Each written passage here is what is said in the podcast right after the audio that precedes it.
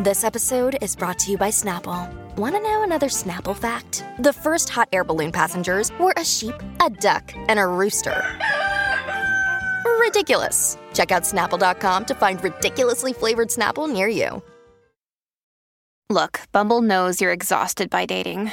All the must not take yourself too seriously and 6 1 since that matters. And what do I even say other than hey? well, that's why they're introducing an all new Bumble with exciting features to make compatibility easier, starting the chat better, and dating safer. They've changed, so you don't have to. Download the new Bumble now. Presenting Lord and Lady Douchebag of the Day.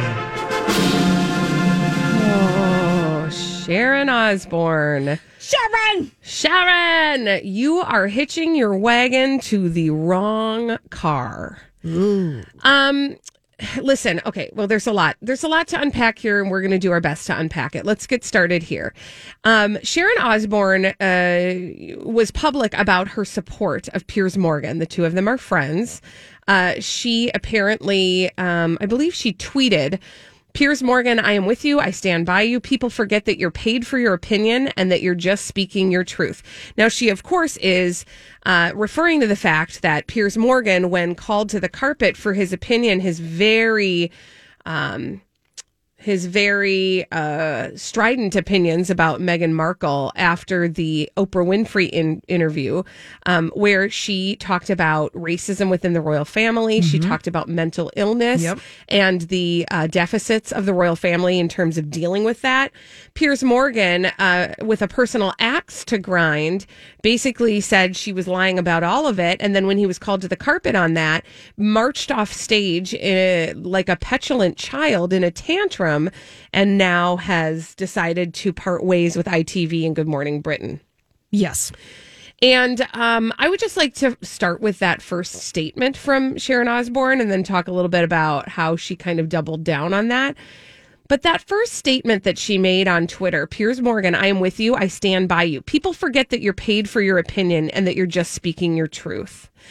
I want to address that Please. because I, I mean, I feel like I have a leg to stand on here. I'm paid for my opinion You don't say. we are all at the station paid to share our opinions. Mm-hmm.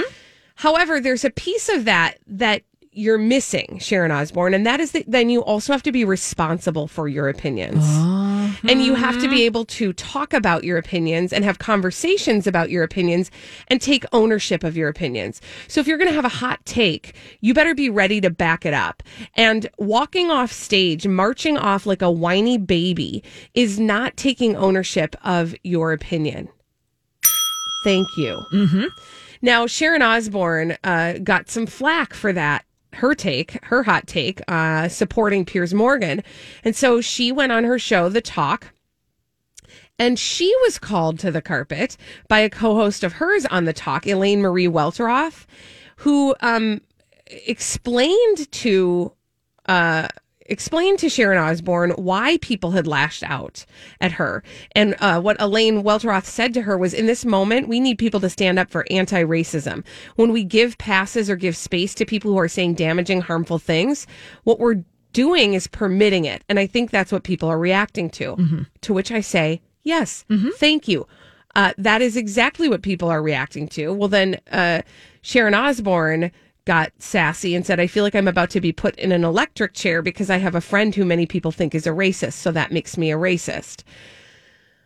Oh my gosh. So again, I would just like to invite Sharon Osbourne and others who feel very um, entitled to try to defend whatever their perspective is, that maybe a, a better choice right now is to shut our mouths and listen and hear what people are actually saying and not just what we think they're saying and get defensive, but really truly hear the words that are coming from people's mouths, from their own experiences, Yeah. what the actual conversation is. Yeah. Piers Morgan, yes, he does get paid for his opinion.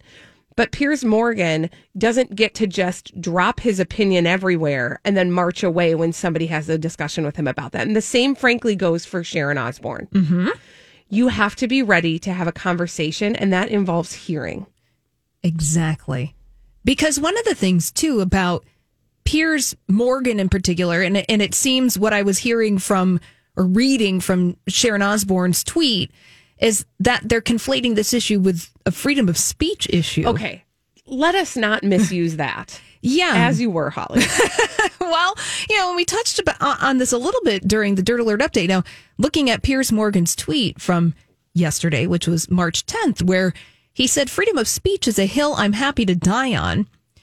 No one was saying that you couldn't have your opinion and voice it, which clearly, Piers Morgan, you have for any number of years. Mm-hmm. Somebody wanted to talk to you about your opinion. And then that's where you decided to storm off Yep. stage of Good Morning Britain like a petulant child. yeah. You weren't able to listen to somebody and then talk about your opinion. Yeah. Maybe it's time to listen and I- have conversations. Nobody's stifling your opinion. Yeah. Nobody, Piers. trust me, you're a white man. Mm-hmm. Nobody is stifling your opinion. Yeah. You have, you, your voice has been the loudest in the room for a long, long time. Yeah. Sit down, mm-hmm. sit down, take a beat, listen to some other voices. And honestly, the same, frankly, goes for Sharon Osbourne. Yeah. She has had the privilege of having the loudest voice in the room as well. Sit down, open your ears, be open. Don't be so tied to your opinion that you can't listen to other people.